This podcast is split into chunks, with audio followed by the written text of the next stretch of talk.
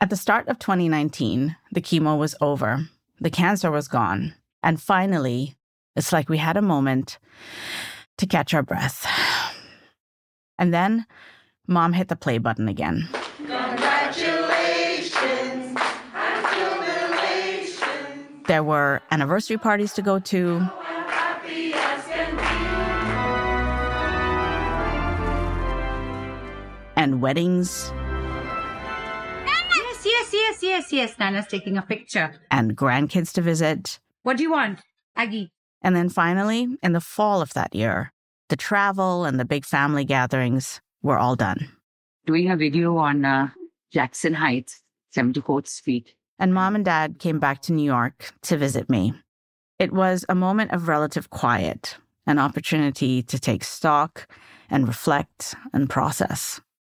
what helped me also was asking questions. Like I remember these the interns and the doctors and all coming in, and I say, "Look, there's a whiteboard there. Can you draw me a picture of my lungs and tell me what's happening inside? Can you draw me a picture of my abdominal cavity and tell me what's happening?" Or you know, like they thought it funny probably, but they said, "Oh, okay, you're a teacher. You need to know everything. You need diagrams." That's also such a science girl thing to say. Can you draw me a diagram? Right. It kind of, I need to know, like, you know, like what's going on, like inside. And that helps me get things clear. And then something else started to happen. Mom had lost all her hair in chemo, but now it was finally starting to grow out again. Okay, so this is the hair care aisle. There was this one night when mom and I went out to a drugstore. It was a fun moment, and I remember it so clearly. A brightly lit aisle, a nearly empty store, and just the two of us, very confused. And here we are, two girls with straight hair, looking for products for somebody with curly hair. Because what has happened to your hair, mom? Well, I never did have curly hair before, but I think it came out after the chemo treatment. Right. So now I'm looking for something to tame the curls. Because they're really like tight, proper curls. So I don't. What do girls with curly hair use on their hair? Oh, I've never seen this from I had watched in wonder that year as mom's hair started to grow back after the treatment ended. It was so thick and almost aggressively curly, which freaked us both out. Yes, so I've never had frizzy hair all my life. And I'm very happy and grateful that I've got frizzy hair, but I need to control the curls. Here, frizzies. Found something. Okay, da, da, da. styling leaves a flawless, shiny finish. We never used to have frizzy straight hair, right? Yeah, no, none, none of us do. And I hope we don't. But I remember standing there at the drugstore and thinking, I really have no idea how to support mom. I was not equipped to pick a product for curly hair, and I was not equipped to help her recover from cancer. I was trying to support by making this podcast, sort of, but look, not really, because it was just hard. I was mostly just feeling helpless and trying not to think about it, unless I absolutely had to. Mom would often say things like, family was what kept her going. But family, we were in rough shape. This is Overlooked, a podcast about ovarian cancer. I'm Golda Arthur, and you're listening to me and my mom, Teresa.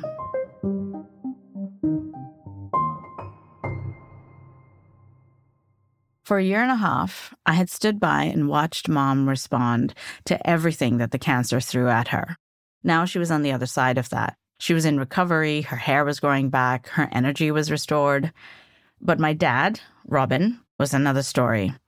I knew that it had hit him really hard, but we never actually sat down to talk about it openly until now. It was painful for me to witness his pain, but I knew I had to. So I turned on my mic. Okay, so I'm going to be holding this about about here, I think. Just so just tell me what you had for breakfast. Um, two boiled eggs, As always. as always. Yeah. So take me back to the moment when they first told you in the hospital what it was. She had gone in for gallbladder and then they come and they tell you it's cancer. So tell me what's going through your head in that moment. The the doctor came in after some three or four hours, and thankfully I had family and friends around uh, the hospital bed, and uh, she broke it quite straightforwardly in the sense she said, I'm sorry, I have bad news for you. And then she said, Yes, uh, the doctors are suspecting cancer. Now, it came like a, a ton of bricks down upon us. So I went to lighten the head and made it a point to lean on some pillar. But uh, I also saw uh, family and friends around, extremely somber, looking desperate. I tried to hold myself and, uh, you know, behave like an adult. And uh, we said, we'll work through this, you know. What What do you mean behave like an adult? I didn't want to break down because that would upset mummy to start with. But when all of them had left the room and it was later in the night, then when I went there to her, I broke down.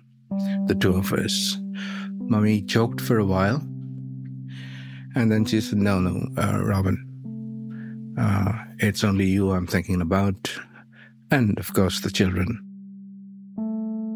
No, but uh, I couldn't control myself. I, every time I went to the washroom, even prior to that, I was breaking down in the washroom.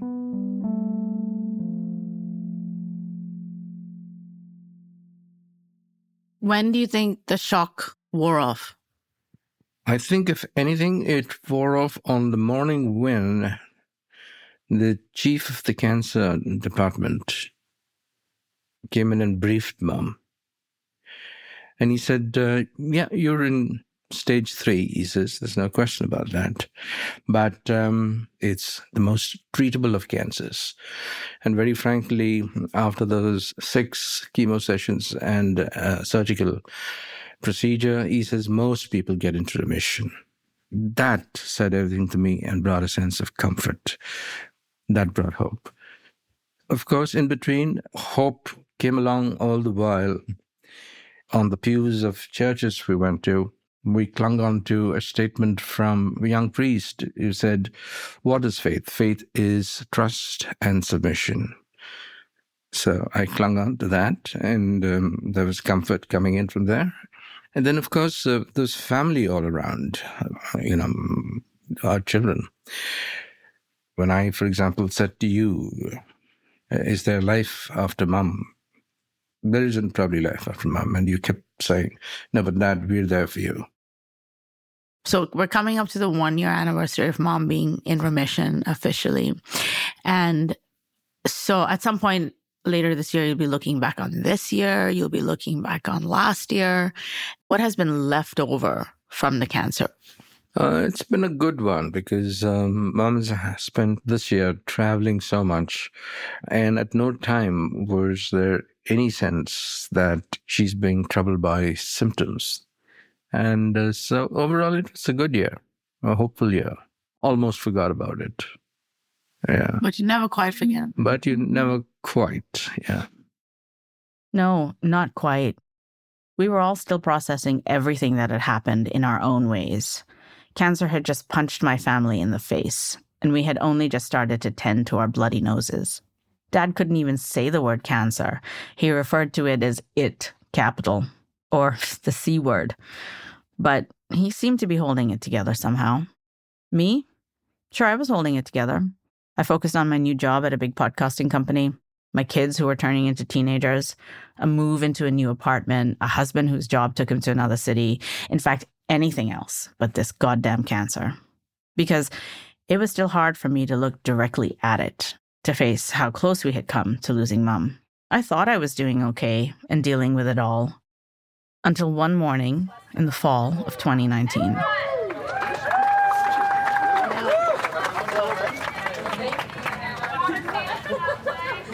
I took part in a 5K fundraising run for ovarian cancer.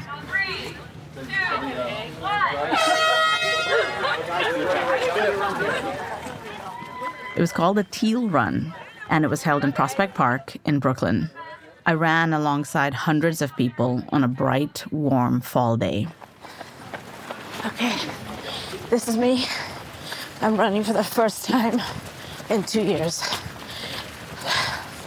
I don't generally do runs with hundreds of other people. And I'm here. I'm here for mom.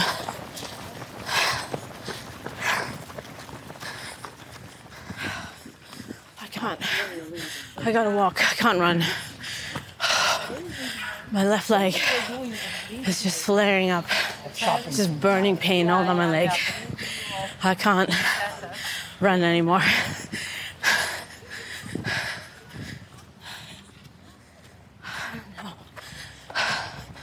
I'm just, I don't know why I'm crying.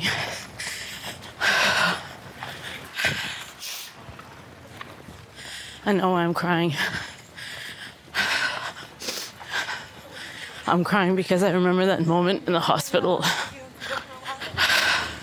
when they did that thing to mom by her bedside. That's why I'm crying.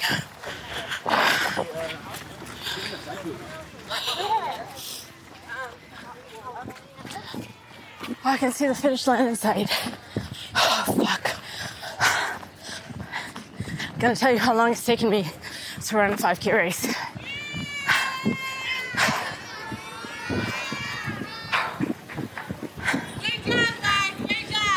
Forty-two minutes, forty-two seconds.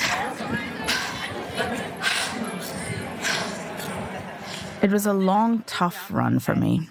Afterwards, though, I walked around and I talked to people, asking for their stories, why they had come, what their connection to ovarian cancer was. How do you feel having done it?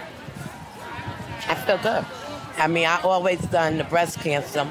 Never had breast cancer in my family, but now because my sister was stricken with the disease and died from it, it makes me want to do it more. Yeah. Yeah. And what about you, Miss?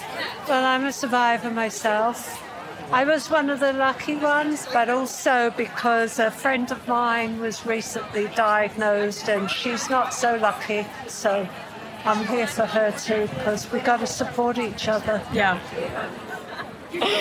Tell me why you're here today. Oh, I'm here for my girlfriend. Uh, she's two years cancer free today. And is she here today? Yeah, she's right there. Hi. You're the girlfriend. Yeah, it's for me actually. Yeah. I'm the survivor. Congratulations. Thank you. Um, okay, who else wants to tell me Mark. why are you're here? Go ahead, yeah, Mark. go on. Mark.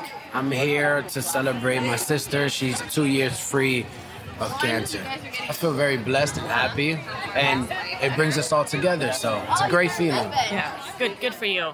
I found it comforting to be around people who had walked in my shoes, some who were ahead of me in this journey. Everyone struggling to find their own way to grieve a loss or celebrate a life or just sit with this somehow. And it was meaningful that the folks I talked to also didn't know enough about this disease, also believed it to be overlooked somehow. In fact, the run itself was an attempt to change the conversation about this disease. That's coming up after the break.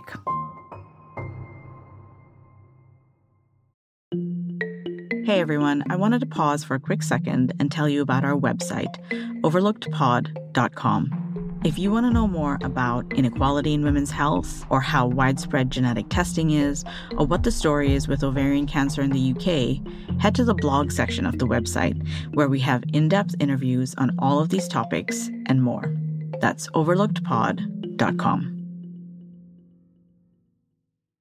So, we are standing outside of the only ovarian cancer community center in the United States, right here in Brooklyn's Park Slope.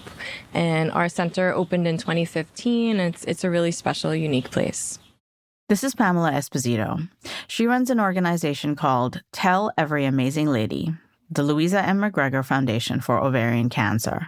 The annual Teal Run is one of their biggest events, and the community center is just around the corner from the park where the run happens. I mean, every day something different happens here, Yeah. and we're able to bring the community together. Tell me about the name Tell Every Amazing Lady. So I can't take the credit for it. My sister and I, when we started the foundation, we knew we were going to come up with a foundation, had something to do with teal because she was really excited. She heard the color teal symbolizes ovarian cancer, just like pink for breast cancer. How could we not know about this? And so we were both stuck on, we've got to do something with the word teal. And we were playing around with acronyms. And she one day said, Tell every amazing lady. And after she said that, that was it. We were stuck with it. So Yeah. we decided to keep it. It was so good. Well, because also in there, the Tell Every Amazing Lady, it's a call to action, Mm-hmm. isn't it? Say a little bit more about why the tell bit is important. Yeah, I mean, ovarian cancer is a silent disease, they say, but it's not so silent. It really does have signs and symptoms that we need to talk about. There's risk factors we need to talk about, but it also does not have a screening test. And so we have to talk about it. So tell every amazing lady or person born with ovaries, it's absolutely important for this disease. Pamela lost her sister Louisa McGregor to ovarian cancer. Louisa had been diagnosed two years earlier. This is the cancer that seems to be put on the sidelines. No fault or just to all the rest of the cancers that, you know, need attention because they all do, but ovarian cancer is still that overlooked disease that we're trying to change and it's still not enough. Pamela gave me a tour of the community center, which feels like a warm, welcoming place. It's decked out in the color teal from ceiling to floor. The origin story of how this center and this organization came about is also a very special one. And I feel sad to ask you. I know this stuff is hard to talk about, but talk about it, you know, we have to really mm-hmm. if we want to make progress on this. So tell me the origin story of this and tell me about your sister Louisa. Absolutely. And I'm happy to talk about it. It's so important. And that's why we do what we do to keep her legacy alive, to keep her story alive. So she is part of our story. She is our story. So Louisa was diagnosed in 2007 with ovarian cancer. And like many women with this disease, the symptoms she was having, she sort of kept blowing off as something else. And so did her doctor. So, for instance, she had a nagging back pain that wasn't going away, but she thought, oh, that's from my old back injury from many years ago. That's probably what that is. She was having gastrointestinal issues. She saw a gastroenterologist and they were like, oh, maybe that's IBS. You know, don't worry about it. Take this and, you know, see how it goes. It wasn't going away. She was gaining weight. She couldn't finish her food on her plate like she normally would. She was, she was getting full. And now it's, oh, I probably have IBS or something like that. Then she had pelvic pain and abdominal pain and she had endometriosis. So, oh, it must be the endometriosis. There was always a reason for it. But that's the trick with this disease. It's so vague. There's not a screening test. And even the doctors are not so educated about this disease. So she did go to the doctor. She did her follow up. She had mammograms. She had colonoscopies. She did all the things that women are supposed to do. And it was still caught at a late stage. She was 41 years old when she was diagnosed. She passed away at 45, leaving behind two young children and a husband, of course. And basically, it was so important before she passed that she could help other women you know, maybe get them a little bit to the doctor sooner, maybe educate their families about it and learn a little bit more. And, you know, while she was going through treatment, she really couldn't do a lot, but she would stay up till the middle of the night searching and Googling and trying to learn more about ovarian cancer and learn more about what we can do as a foundation to grow. And so her vision is alive in our foundation. And it really is all the work that she would be so proud of how far we've come for this. So it's Mm. it's really important that her message continues to to live on. You told me a lovely story when we talked last about the moment where you guys came up with this idea of how it Yeah. evolved in conversation. Tell me about that moment when you guys decided, hey, this is a good idea. Yeah. So she was in the hospital after her first two surgeries and didn't look like she was getting out anytime soon. It was really tough, especially in the beginning. And so she was, you know, needed a cheerleader. I would call myself that part of my role as caregiver to her was just always upbeat, always the cheerleader. Like, all right, what are we doing next? And let's get going and always positive, which does come naturally to me, but it was important for me to always stay positive around her. And so we said, okay, when we get out here, we'll do an ovarian cancer walk. There must be a walk. And we really couldn't find one in New York City, the capital of the world, to be able to do something, you know, the vision that we had. We are like, how is there not one going? What's going on here? So we made one. It was that simple.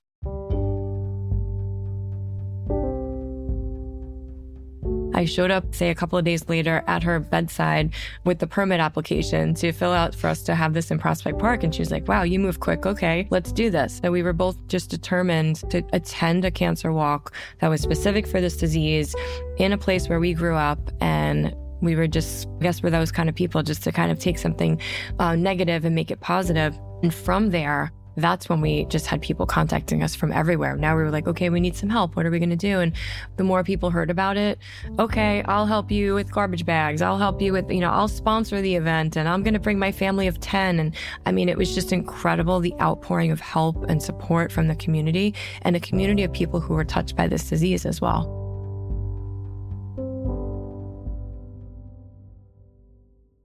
You know, Pamela, you said something I can't stop thinking about since you said it, which is your role as a cheerleader. so many things to struggle with, but among them is this idea of like, what does it mean to be standing on the side and watching a loved one do this? Because it's essentially a lonely journey, right? They're in it, it is affecting them, their bodies, their minds, their hearts, their spirit. Mm-hmm. But we have a role to play as people who love them, people who are standing on the side, watching and more powerfully witnessing what's mm-hmm. happening. How do you process that yourself, your role with Louisa's illness? And what can you say to other folks who are in a similar position? Yeah, that's a great question. When it comes to the quote unquote caregiver, right? That's sort of a, a title someone might give themselves, or a doctor might tell you you're now a caregiver for a loved one. It's many hats. You wear many hats. You're going to have good days and bad days, just like the patient will with whatever disease this is. You know, I chose to be the cheerleader in front of her. And maybe, you know, when I wasn't around her, I would break down at times. Of course, who wouldn't, right? I mean, this is tough. And I did eventually lose her. But I also was her healthcare proxy. I dealt with her hospice setup and her final wishes. So I did play that kind of role that caregivers do wear those many hats. And some of them can be really challenging. The cheerleader part is the fun part where you're just, you know, let's do this and let's do this fun thing. and Let's put makeup on or go out to dinner when you have the energy or just live those moments. But then there's the really tough side of dealing with hospice. And thankfully, everyone doesn't always have to deal with that, but there's those struggles. You know, maybe there's a day the person isn't able to eat. You know, well, you improvise and just try to find some liquid solution or something that's going to make it better for them. And you just have to find within yourself that strength. But at the same time, taking care of you and your own self is so critically important. You know, you can't do for everybody. And if it's not something that you can keep up with or that is too challenging, it's okay to ask for help and bring on other people, whether it's professional help, whether it's individuals or a foundation like us to reach out to and turn to. There's always resources out there and know that you don't have to do this on your own. I took great comfort and inspiration from talking to Pamela about her personal journey and the work her organization was doing, and understanding that mom and we, as her family, were part of a larger community also meant a lot. Turns out we would need that strength. Well, it's not feeling too good today, but I don't know what it is. It's either caught a bug or something. So I'm feeling a little bit under the weather, kind of. And, uh, but hopefully we'll go to Halifax and get it sorted out in the sense, at least find out what it is. Overlooked is written and produced by me, Golda Arthur. Our associate producer is Jessica Martinez Dios. Lissa Soep is our editor, and Eric Gomez is our sound designer and engineer. Please share this episode with someone who would like to listen as well, and leave us a review on Apple Podcasts. We're a small show, and every little bit helps. And for more information about the show, check out our website, www.overlookedpod.com. Thank you for listening.